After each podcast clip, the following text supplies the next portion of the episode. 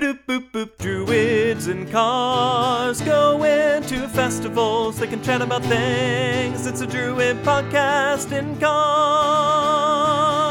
Do do do do do do do. Sometimes the best parts of festivals are the discussions that surround them, reflections on what we did and heard, anticipation of what's to come, and processing what it all means in relation to our spiritual work. We wanted to help either introduce you to that phenomenon or extend it for you. That's what this is about. I'm Reverend Jan Avende. And I'm Reverend Michael J. Dangler. We're priests of Ár nDraíocht Féin and members of Three Cranes Grove ADF in Columbus, Ohio. We're recording these sessions actually live in cars, actually going to festivals and events, so you will hear road noise, turn signals, and navigation prompts. But that's part of what makes it fun. So, sit back and enjoy Druids In cars, going to festivals. So usually we talk in advance about our topics, but I'm just going to ask you: Do you ever set goals for your year of liturgical work? So I know that you set goals for a ritual, you know, ideally. Okay. I do. um, they may or may not be really well formed, but we're preparing to go prep, I guess, for a year's worth of rituals. Do you ever create a, a set of goals, things you want to do in that year? I mean, I literally just put together the agenda for this meeting uh, an hour ago. But we have an agenda. We have an agenda, and I think setting goals is really important for any anything that's worth doing with some extent of planning. I think is worth actually setting goals for that planning. Yeah. Um, so I guess I feel like you're asking a rhetorical question because we're running this meeting. So the answer is yes. I set goals for rituals, but also I think it's important, like outside of the the leading question that you just hit me with as I hopped in the car. yes, What can I say? I saw an opportunity and I took it. you know I'm okay with it. It's just amusing. But part of the reason that I ask, you know, obviously, aside from us going to a ritual planning meeting where we're going to plan out the Grove's next 12 months or so mm-hmm. of rituals and who's going to lead them and what we're going to do in them and all of that, um, also kind of stems from the fact that this year, uh, when I turned in my annual priesty report, Oh, you set yourself goals. I set a whole bunch of goals for myself, but they were all stupidly measurable. Uh, well, like it, it was numbers. It was you know when, when I'm gonna do stuff and what date I'm gonna do them on and and that kind of stuff. And some of that was very metricized. Well, no, but I feel like again, if it's if it's worth setting goals for, it's worth setting goals that you can understand if you're a on track and b met them. Yeah. Um, so like, I, you know, I I'm neck deep in working on the ADF annual report right now, and uh, we're trying to write SMART goals this year, which are the specific, measurable, uh, attainable, reasonable, and timely. Like is what that acronym is. That sounds like the right set Um, of words for that acronym. Yeah. Yeah. Anyways, I'm I see the value in it. I'm really bad at doing that. Like I just my head, my brain does not operate that way. So um but I think it's really really valuable and useful from the perspective of why set goals if you're not going to Do them. well, if you're not going to do them, if you're not going to set an actual deadline, if you're if you're not even going to be able to know if you met your goal. I mean, like these are all good things. Um, one of the things I'm looking forward to with our meeting tonight for liturgy planning is because we've started doing this annually. It gives us this opportunity to look back at the past eight high days and kind of figure out like oh these things we did were really cool let's make sure we keep doing them and oh these things maybe weren't i mean like they're fine but do we have other ideas Yeah. Right, They and- didn't work as well, or Yeah. boy was that cool, or Or that would be cool with different implementation. exactly. um, so there's a lot of like I'm really enjoying the fact that this process of like goal setting will allow us to look at what we've done and then figure out how to make moving forward better. yeah. Um, Which begs the question to me: Do we have our omens for the last twelve months? Somewhere Uh, handy. somewhere handy, maybe we'll see. Okay. Just Rather, I know where they all are in physical print writing. yes. I do not know if We if have I have them electronically anywhere. yeah. So That that is that is one of those things that as you're talking about looking back on the year, I'm like, oh, we should maybe look at our omens. do we- more of that, and and that fits too with one of the things that I need to ask tonight, which is we've done a couple of rituals where we have looked back at our omen from the previous rite, and how does that feel? And the sense that I've gotten is that it's positive.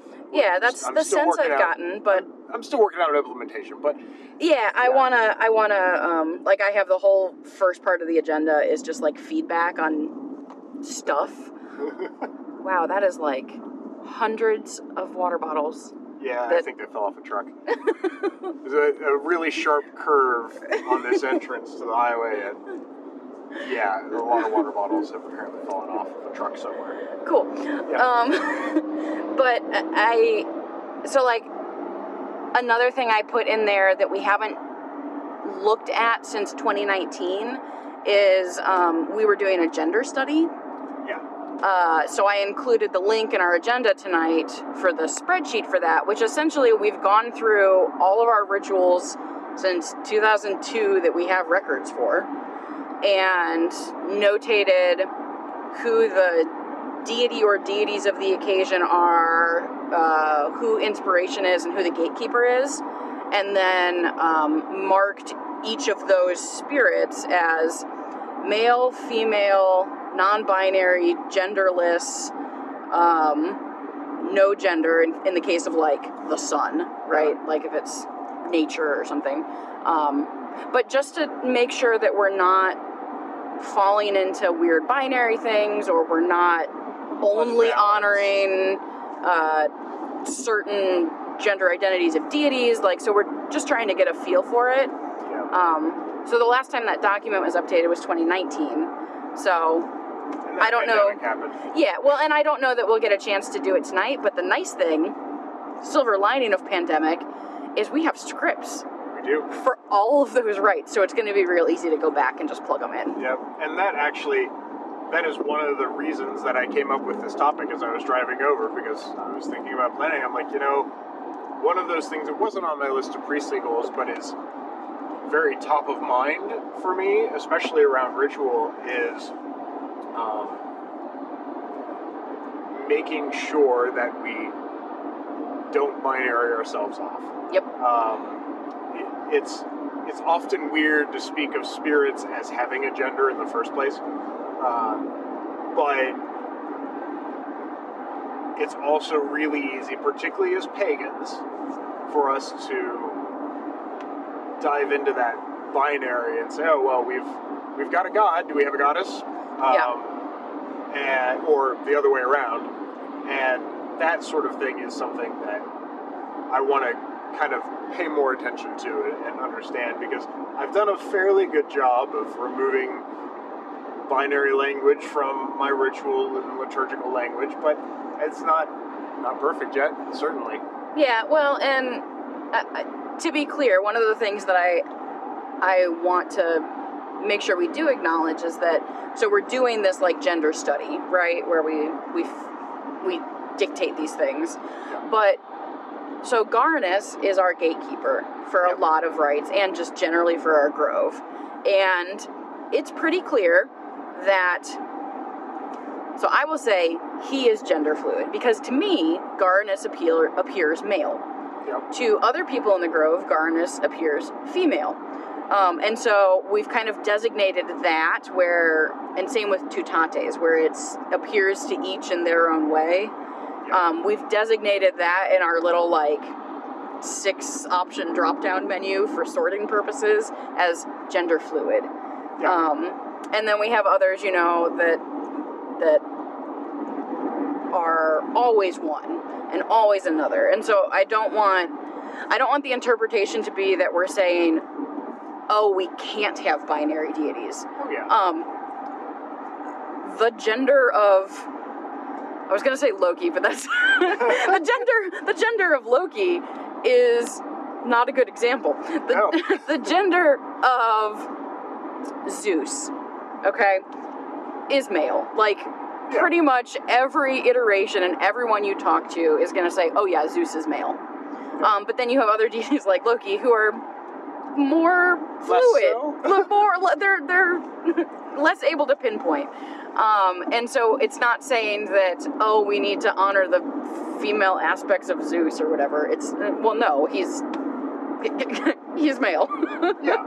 um, It, it was interesting to me earlier when you mentioned, you know, things lacking gender, and you mentioned the sun, and I'm like, well, except though, Sunna, the Norse sun, is, you know, female presenting at least. yes, but that's different than when we and do a is Male. male presenting. Right, but like for for Comfest this year, for our summer solstice rite, we are honoring The the, sun. sun. which we're doing it as a pan Indo-European rite, Yep. and so it has no gender, right? Like it's there's going to be so many different aspects brought in Yep. that it that it won't be. So I'm looking forward to just kind of bringing that back to the forefront of people's minds for this planning meeting, just so we're aware of it in the year moving forward.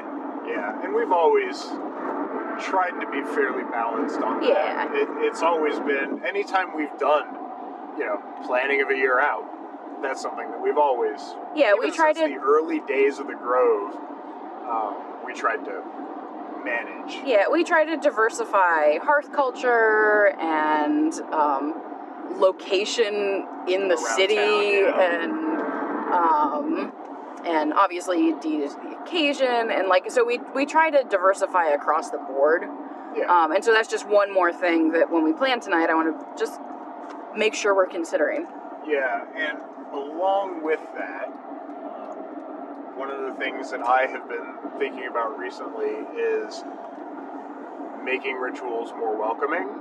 Hmm And so part of that is people seeing themselves in ritual, uh, which helps with that. But it's also about, you know,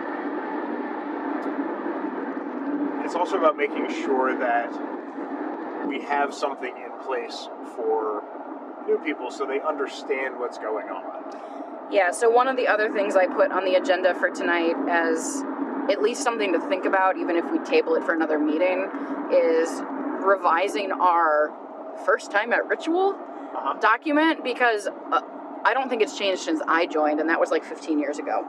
It might have, It but but not significantly, and it it has fallen into the trap of being written by a whole bunch of different people, and we've all just added sections, yeah. and so it's real rambly. Yeah, and I, the last time that we updated it was before the pandemic. Uh, and one of the key things that we added to it at that time was whether the bathrooms and the spaces that we typically meet are accessible. Mm-hmm. Because we, it's not something that we typically think about, um, but that I think is important to include because if you want to be truly accessible, that's just one of those things that you need to let people know about. Yep. And I want to, um, like, when we're updating that kind of document, that, like, I made a point of it for our Beltane rite that we did, um, because so many, like, Beltane's one of the big two pagan holidays, right? Yep. That people who don't normally come to rites will come to either Beltane or Samhain.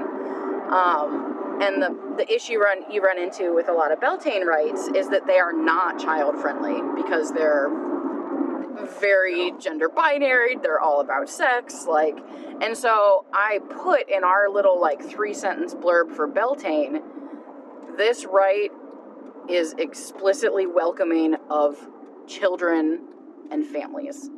Because, and it's that, so I know we've talked about before trying to navigate around the not using the term family friendly because apparently that's a dog That's whistle. code word, yeah. Yeah. Um, but just making sure that families who have kids know that we're not going to be talking about sexy fertility stuff For- at a Beltane rite. For people playing along at home, uh, it's worth noting that family friendly, that phrase, is sometimes used to denote uh, traditional marriage and family values, which, when you phrase it that way, Yep.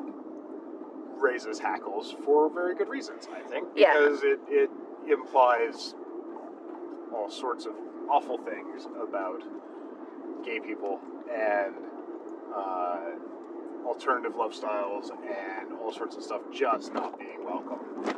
Yeah, so we've tried to move away from using the term family friendly and we're instead using like welcoming of children and families, welcoming of all gender identities and expressions. Just, Being more explicit yeah, about how we're less explicit.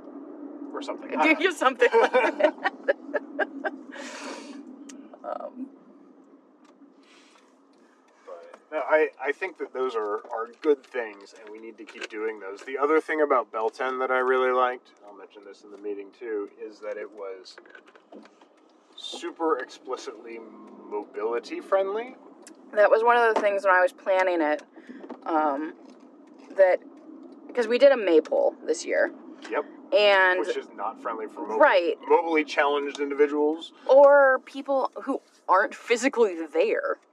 Right? So i i had three jobs and the idea was that it was working kind of like a triad and all three jobs were equally important. And so it wasn't the afterthought of oh if you can't dance you can clap. Like Yeah. it was we had people who were weaving the energy in the dance. We had people who were raising the energy with toning and clapping and we had people keeping the beat to drive the um, to drive that energy raising. And then we had people who didn't want to do any of the other things seal the magic at the end. Um, and all of that was it was all meant to be equally important like it couldn't be done without one of those pieces. And I like that because it it recognized that not everyone comes to ritual in the same way. mm-hmm. And that's the kind of stuff that I have goals about and that I want to see us doing more of. So, what I'm going to say is, I'm glad we're on the same page. Not that I thought that we wouldn't be. Thanks for listening, and there's more to come. We welcome your ideas and questions. If there's something you would like to hear us discuss in a future episode, please drop us a line at druidsandcars at threecranes.org. If you'd like to donate, you can do so at threecranes.org slash donate. Druids and Cars Going to Festivals is a production of Three Cranes Grove ADF in Columbus, Ohio. Our theme song's lyrics were written by Arthur Shipkowski, and the music is written and recorded by Mike Biershank. Learn more about our grove at threecranes.org and more about Druidry at adf.org. As always, keep circulating the tapes and let us pray with a good fire.